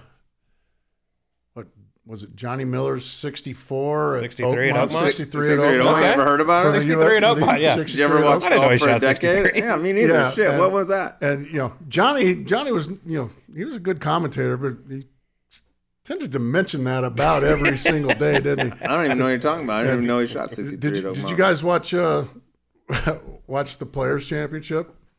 Yeah, this year. Okay, yeah, this Yeah. year, you know, the the amazing Cameron Smith putting, you know, display. But I, I decided Paul Azinger is a really big Paul Azinger fan. I can say that, you know, because I don't say whatever you want. because I don't give a shit. But uh, that, I, that's what I've That decided. was your- Okay, perfect. so you're not going to be Paul Azinger. I didn't see it taking that I turn didn't there either. from magic you know, to. but so so I'm sorry. You know what? I'm gonna say. I'm gonna say. Gosh. I thought you were going to be Johnny Miller for a day. Okay, Johnny Miller for Johnny a day for with the 63? 63 Okay, Oakmont because I played Oakmont and I shot about 93 on that course. It was tough. Yes. Yeah, very tough course. All right, So, yeah, Johnny, Miller, the 60 63 at 63 Oakmont. You can talk about it for the rest of your life after you do that. All right. I'm going to give you one here. I was told, I don't even know the answer to this, but I was told that you would know what I'm talking about. Okay. So tell me about your rookie year when you asked Rick Sutcliffe where the batting cages Oh, gosh. were against the St. Louis Cardinals. That, that's a long story. Um, I'll try to keep it as short as possible. This is gonna be a four-hour kinda, episode. just Yeah. give it all to us. I want it. So I've been in the big leagues for like a week, and it's raining at Wrigley Field, and it's going to rain all day. Really good chance that uh, this is going to be a rainout. Sutcliffe is pitching that day, and we you, you go down in the locker room and on the on the bulletin board, you know, hitting in the cages. You know, you, we're not going to hit on the field. It's raining, so hitting in the batting cages. Well, I've only been in the big leagues a week. I have no idea where the batting cages are at Wrigley Field. So they they happen to be under the right field bleachers at this time.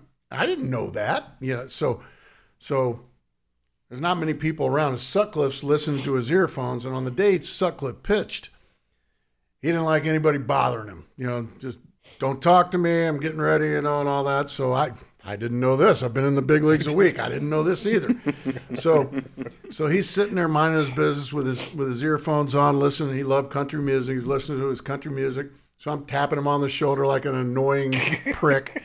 And sure enough, he looks up with this disgusted look on his face at me, takes his takes his earphones out of his ears, and like, what? I said, Sut, you know, I, I see that we're in the same group hitting in the cages. I don't know where the batting cages are. Where are the batting cages? He's like, kid, I'm not going to hit today.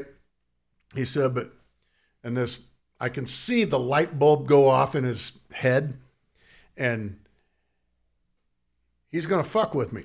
And so, so he's, he's like, now mind you, they're under the right field bleachers. All you do is walk, walk down to the dugout, walk across the field to the right field bleachers. There's a door there, boom. He tells me to go back up into the concourse, take a left, and start walking. He goes, when you and I remember this like it was yesterday. When you think you've gone too far, keep walking. So I'm like, okay. He goes, you're gonna you're gonna come to an old style beer stand. That's a big beer in Chicago, old style. And he goes, right right next to that old style beer stand, there's a there'll be a door with a security guard. Those are the batting cages. I'm like, okay. So now it's a rain out. The people are not sitting out in the rain. They're in the concourse. You know, they're they're they're not out in the rain. They're smart enough to to to not get rained on. So I've got a couple of bats. I'm wearing you know gray 17 uniform walking, and I'm wearing I'm wearing my cleats, and you know cleats on cement. You, you you guys wore cleats. You know what it's like to walk on a cart path or whatever. So it's making that sound, and so I'm I'm walking. Hey, Grace. Know, uh, hey, hey, how you doing? Just going to take a little batting practice. You know, I'm I'm walking and I'm walking and I'm walking. I'm like, Jesus Christ, this is a long ways. Oh yeah, that's right. If you think you've gone too far, keep walking. Okay. Well, man, about 50 yards later, I'm like, oh my God, there's this old style beer stand. And sure enough, there's a door with a security guard. I'm like, oh God, okay. So I go to the security. He doesn't know who the hell I am. You know, been around for n- nothing. And I said, I said, hey, need, need to get in there. And this guy looks at me like I'm from Venus. He's like, looking at me. He's like, all right. Well, he opens the door and I go down a couple flights of stairs and there's a coach for the St. Louis Cardinals named Red Schoendienst and he sent me to the visitors clubhouse. he sent me to the visitors clubhouse at Wrigley Field. And my dumbass, I didn't, I'm like, I thought they were using the batting cage, you know, the visitors using the batting. I'm like, oh, you know, hey, Mr. Schoendienst, uh, you know, you guys still hitting? And he looks at me and he says, I don't know who the hell you are, kid, but somebody got you good. You're in the Cardinals clubhouse. And I'm just like, Jesus Christ. So now I'm double timing back, you know, you know, I'm going, and everybody, hey, Grace, what are you doing over there? You know, I just want to see a buddy.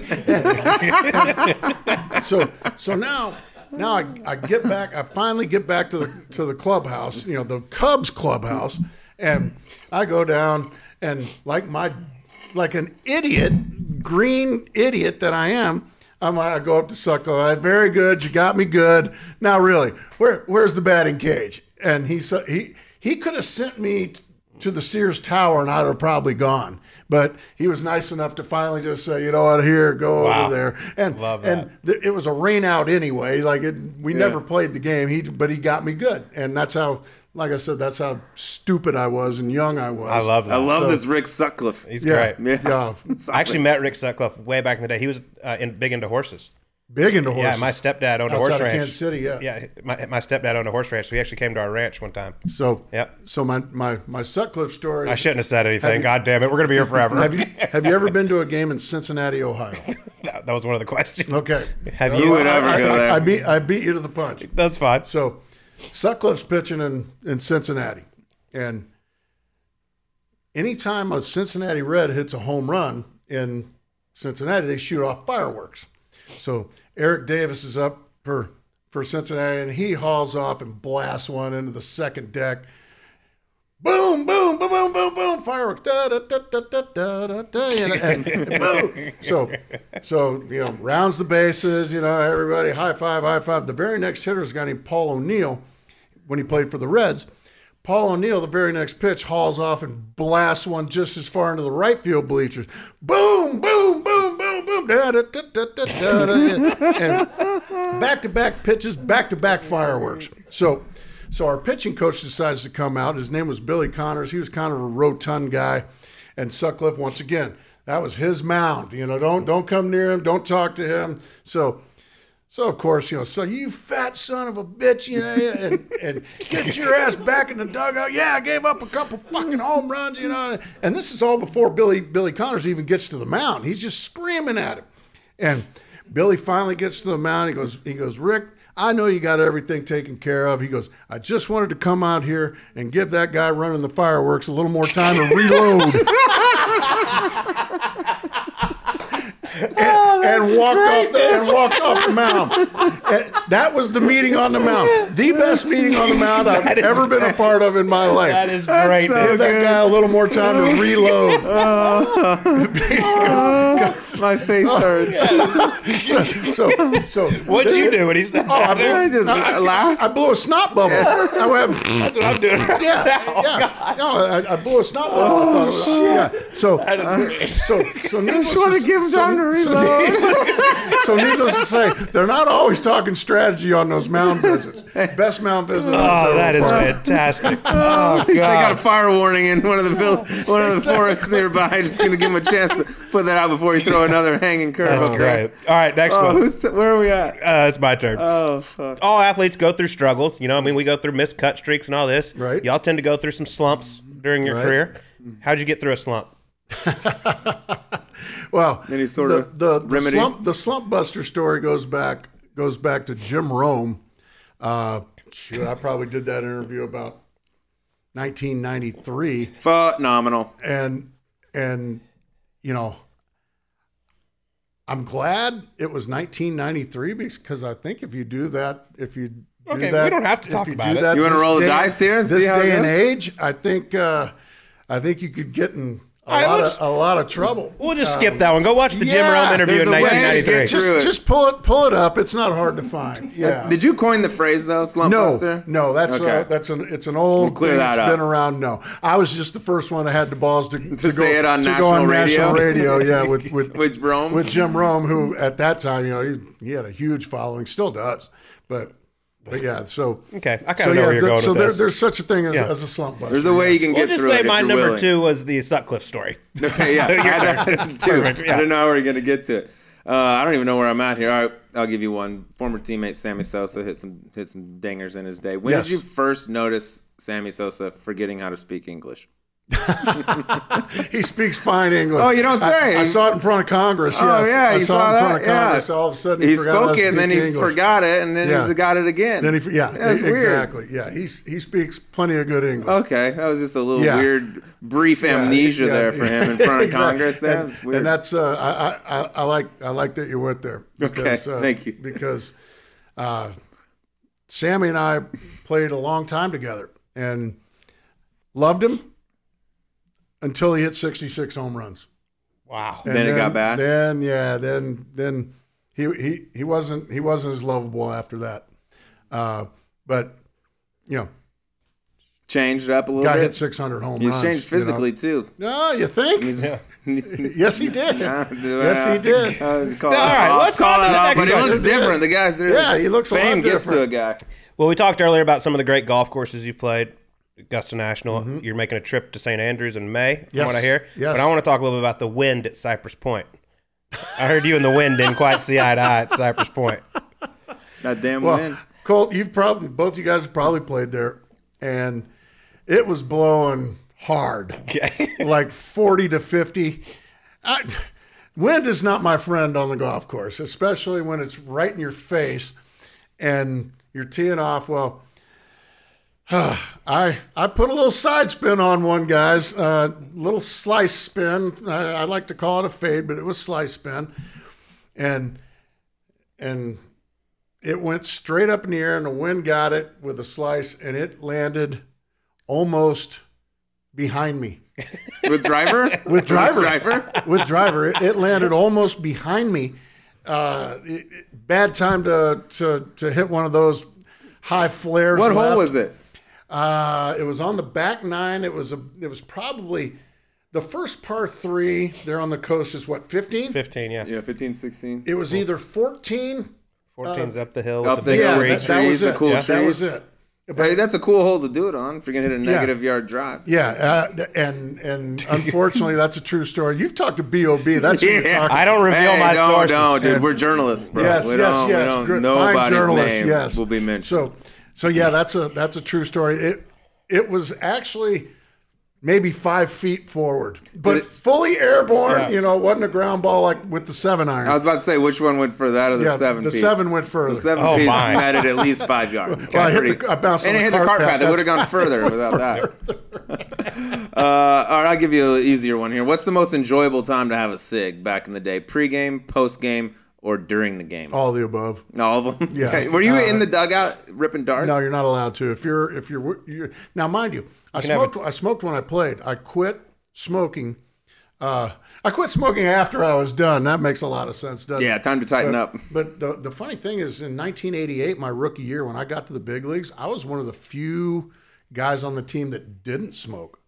Every, everybody smoked. It was part of it. Yeah, different era. By by the time I left the game, 16 years later, maybe me and another guy were the only guys that smoked. So, you know, obviously these guys take such better care of themselves than we did, and that's why they're bigger, stronger, and faster, and doing these amazing things.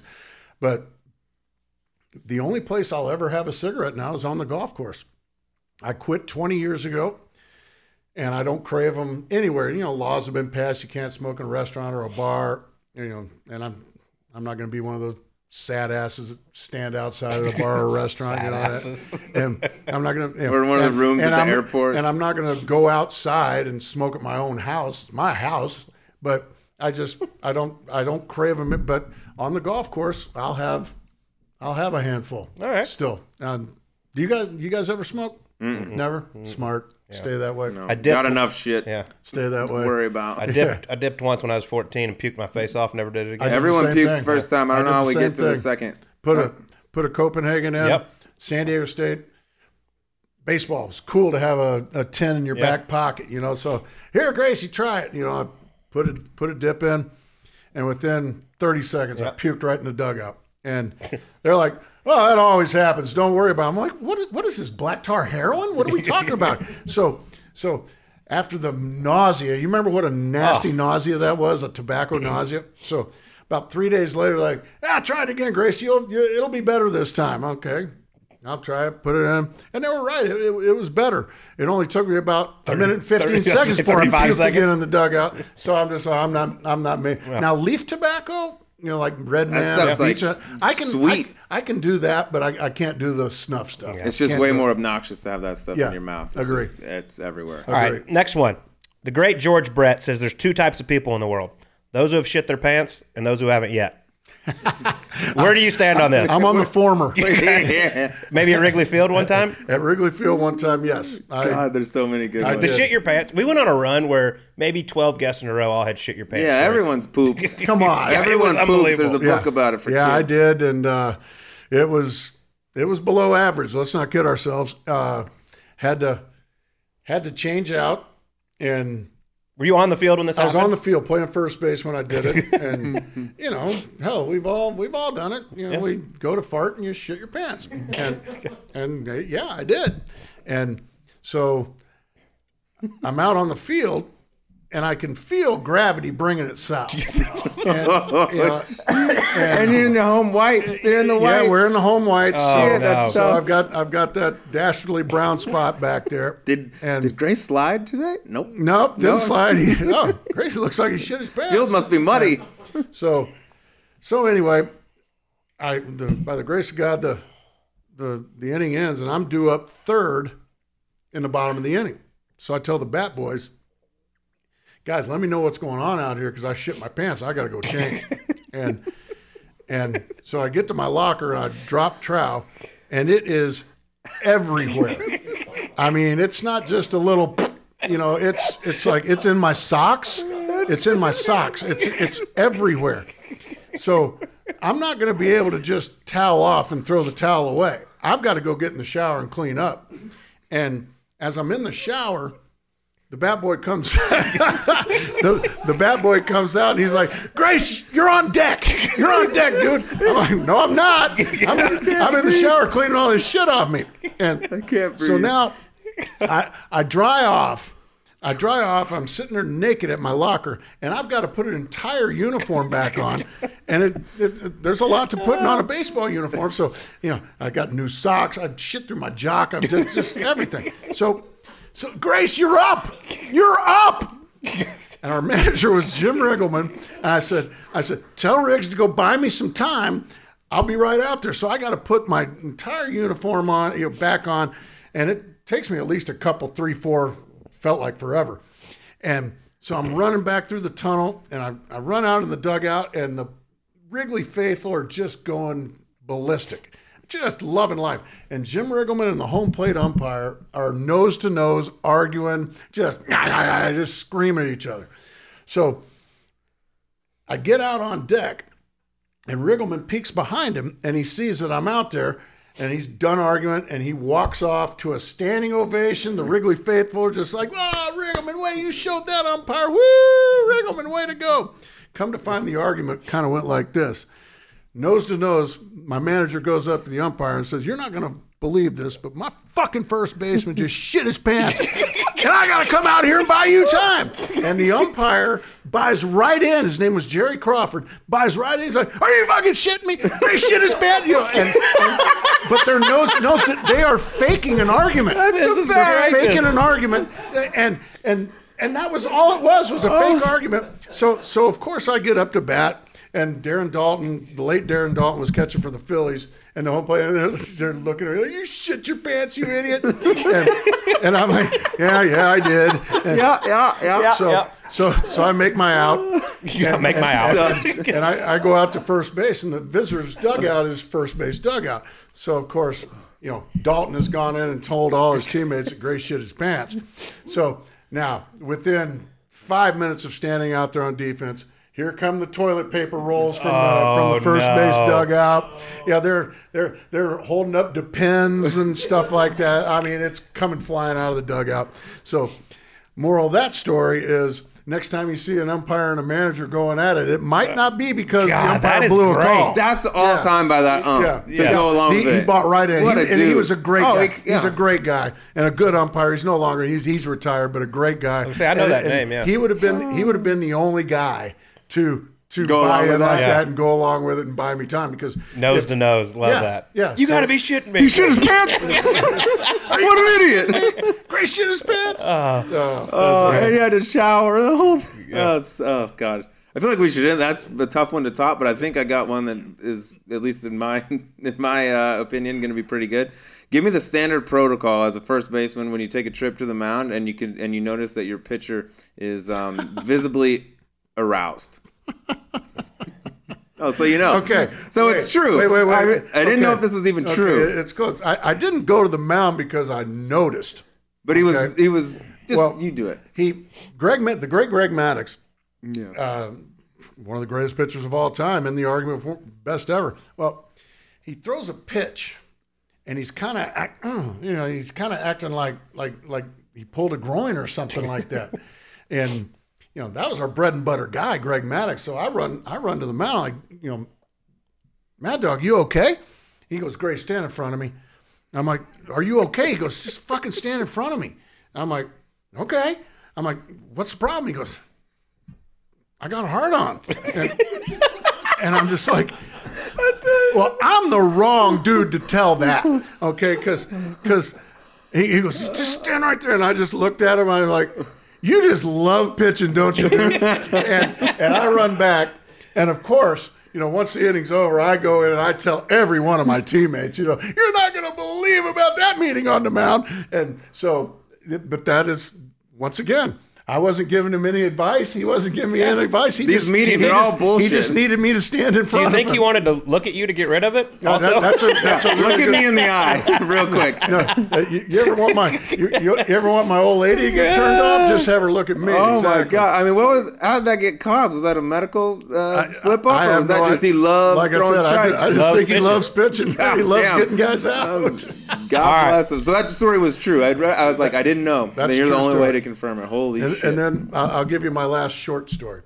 So we remember the great. I still have one question We, we remember the great Tommy Lasorda, right? One of the uh-huh. best. Yes. ra- One of the best rags I ever got. Lasorda. Lasorda was always pissed off in the first base dugout at Wrigley Field, just pissed off, screaming at everybody, and so I called. I, I know you and. and Still, you know, Drew, you guys know that I'm. I was not a speed was not a big part of my game. I was, you know, I was a slow ass. So, so I I get a I get a hit to hurt the Dodgers, and Tommy's screaming at me, and he, he tells me, Grace, you're so fucking slow. If you raced a pregnant lady, you'd come in third. That's a good one. One Never of the heard that One one. of the best one-liners Yeah, I've ever yeah. gotten. I usually I'd tell Tommy, "Go fuck yourself, Tommy," but I looked at him. I was like, "That was pretty good." I, I gave I gave him credit on that one. Uh, all right, last one. I'm gonna let you put your drink down before I ask this. Um, do you think Halle Berry ever rode Space Mountain? Uh, the answer is if you if you watch the Thirty for Thirty with uh, Ric Flair, the answer is yes. what is this? I don't even know. I was just told to ask this. And he said you'd laugh for an hour. Okay, yeah. Well, uh, one of the. Do you ever watch Thirty for Thirty on? Yes, ESPN? Yeah, all the every time. one. Okay. Have you seen the Ric Flair one? Yes. Okay, it's one of the. It's unbelievable. This guy was just a freaking mess, and and he was one of the greatest wrestlers of all time. You know, he's out there doing all those tricks and all, and he's got. 40 beers in him, you know, uh, doing all this stuff. He's he's telling, he's just coming out being honest. And he also was talking about, you know, it was almost like Wilt Chamberlain esque with Yeah. all the women Yeah. he's bedded in his in his lifetime. So they the the interviewer asked him, you know, something, something, you know, just talking about all the all the women he's quote unquote had, and he he came out. and He says, "Yeah, and just just want to let you know that Halle Berry rode Space Mountain, and uh, not my Space Mountain, but Yeah. Ric Flair's Space Mountain." So so that's kind of a that's kind of become a thing, you know. Talk, having sex is riding Space Mountain. So, Gotcha. So that's that's what I had that- no okay, idea. It makes uh, more that- sense that- Your now. boy Ric B.O.B. Flair got Halle Berry. That's- Yeah, how about that? Wow. that's- that How was- about that's that? my Are- queen. are- That are you- hurts are- to I was gonna say, That's are- are you a the- depressing way to end this are you- fucking interview, bud. Are we all just jealous together? Yeah. pissed in my Cheerios? Sorry, Sleeves. I didn't know that's how it was going gonna have to find a new one. J Lo, you're up. Mark Grace, incredible, my man. Oh, thank you so much. Appreciate You you, guys are awesome. And good luck with this thing. It's great. All right. Well, that was the legendary Chicago Cub, Mark Grace, joining us on a Golf Subpar. I mean, I haven't laughed that hard since an interview with Mike Commodore. But I mean, I've been on the road the last couple weeks. I have told more Mark Grace stories from this podcast than anything I can ever remember, and people just die laughing. We talked with him for 90 minutes, and the guy that won the World Series, we didn't even mention the Didn't World even get to Series it. one time. And I wouldn't want to. If we had another hour and a half with him, the World Series is about 38th on my list of shit I want to talk to Mark Grace about. How about the one? I'm glad he confirmed this because I'd read it a few times and I'd heard some stories, but I didn't know. Like, things go around the internet. When he walks off from first base, I have a little conference at the mound, and you got your star pitcher there, Greg Maddux, and you walk up and the dude's chubbed up. And you're like, uh, what do you do as a how do you talk him through that? How are we doing, bud? Everything good? You got a little I figured that'd be the thing you'd be residual Cialis going on. You just don't see it a whole lot. There's a lot of baseball games out there. I can't uh, remember the last time I saw a pitcher chubbed up on the mound, but that's a dude that loves pitching. He continued the streak of great shitting your pants stories with baseball Mm-hmm. players and and Ray Whitney. We'll throw him in there as well. But that was fantastic how the, the ump just played along and got in a fake argument with the manager to stall a little. Bit. Yeah, what a guy. Uh, the Rick Sutcliffe, the fireworks. That's my favorite one. Give my man a little time to reload out there. Yep. and Harry Caray. I mean, I'm starting to, you know, there's that list of people you wish you could hang out with once in your life. Harry Caray's going up and up and up on my list. Oh, dude, the stories that I've heard about him that we didn't even get into. Some I'm sure are fake, some are real. Like he's one of one. They don't make him like that anymore. And just like Gracie was mentioning, like you can't get away with the No. stuff he was saying anymore. You should try to try it though. Test the waters. She throw, kissed him on the balls. throw some of those out there and see how they go over. I feel like we're, we're the pendulum's swinging back now. well, he's a legend. We're gonna have to do another episode because, like you said, we we didn't even get to the second half of his career. No, dude, all the old school athletes, whatever sport it is, hockey, baseball, once they're like, dude, it's just a different era back in the day when things were great and you could do some stuff and they got the best stories in the world. All right, well, it's time to make everyone out there some money with our guys over at FanDuel. Step up to the tee and take a swing at betting the PGA Tour on FanDuel Sportsbook. Right now, new customers can place their first PGA Tour bet risk free, and if you don't win, you'll get up to $1,000 back.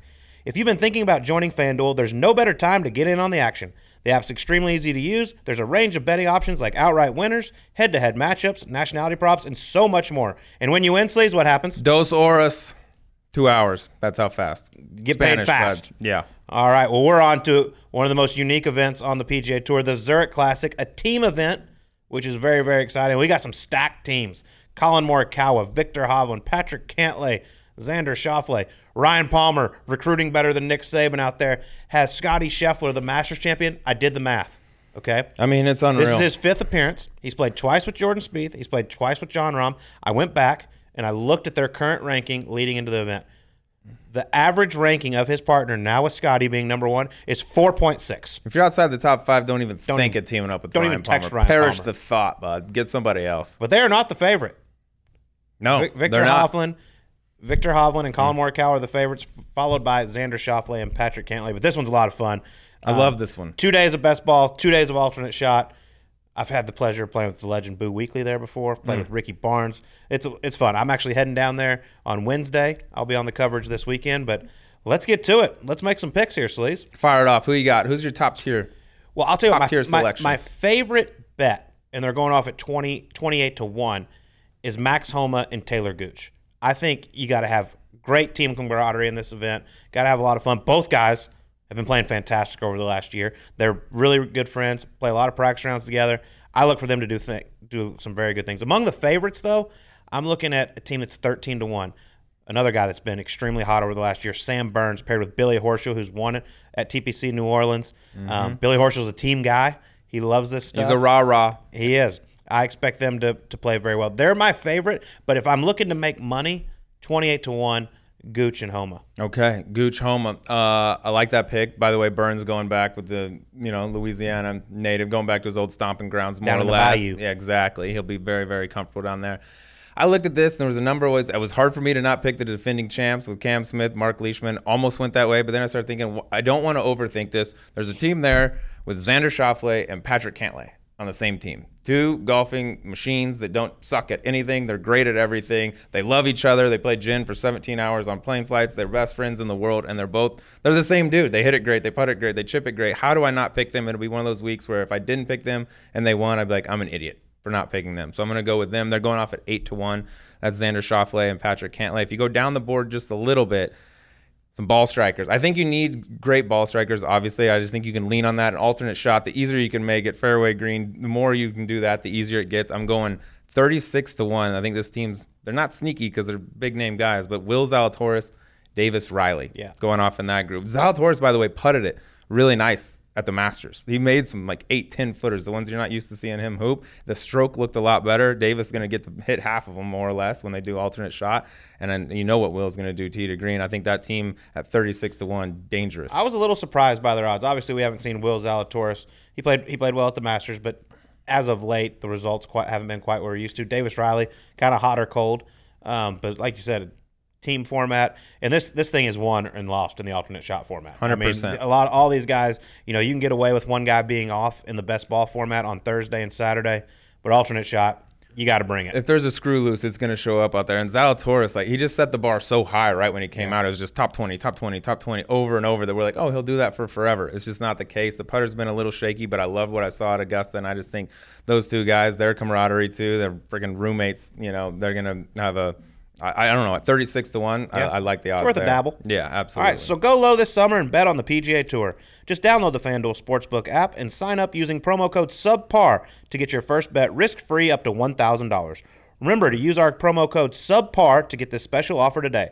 FanDuel Sportsbook, official betting operator of the PGA Tour. Must be 21 years old and present in select states. First online real money wager only refund issued as non-withdrawable site credit that expires in 14 days.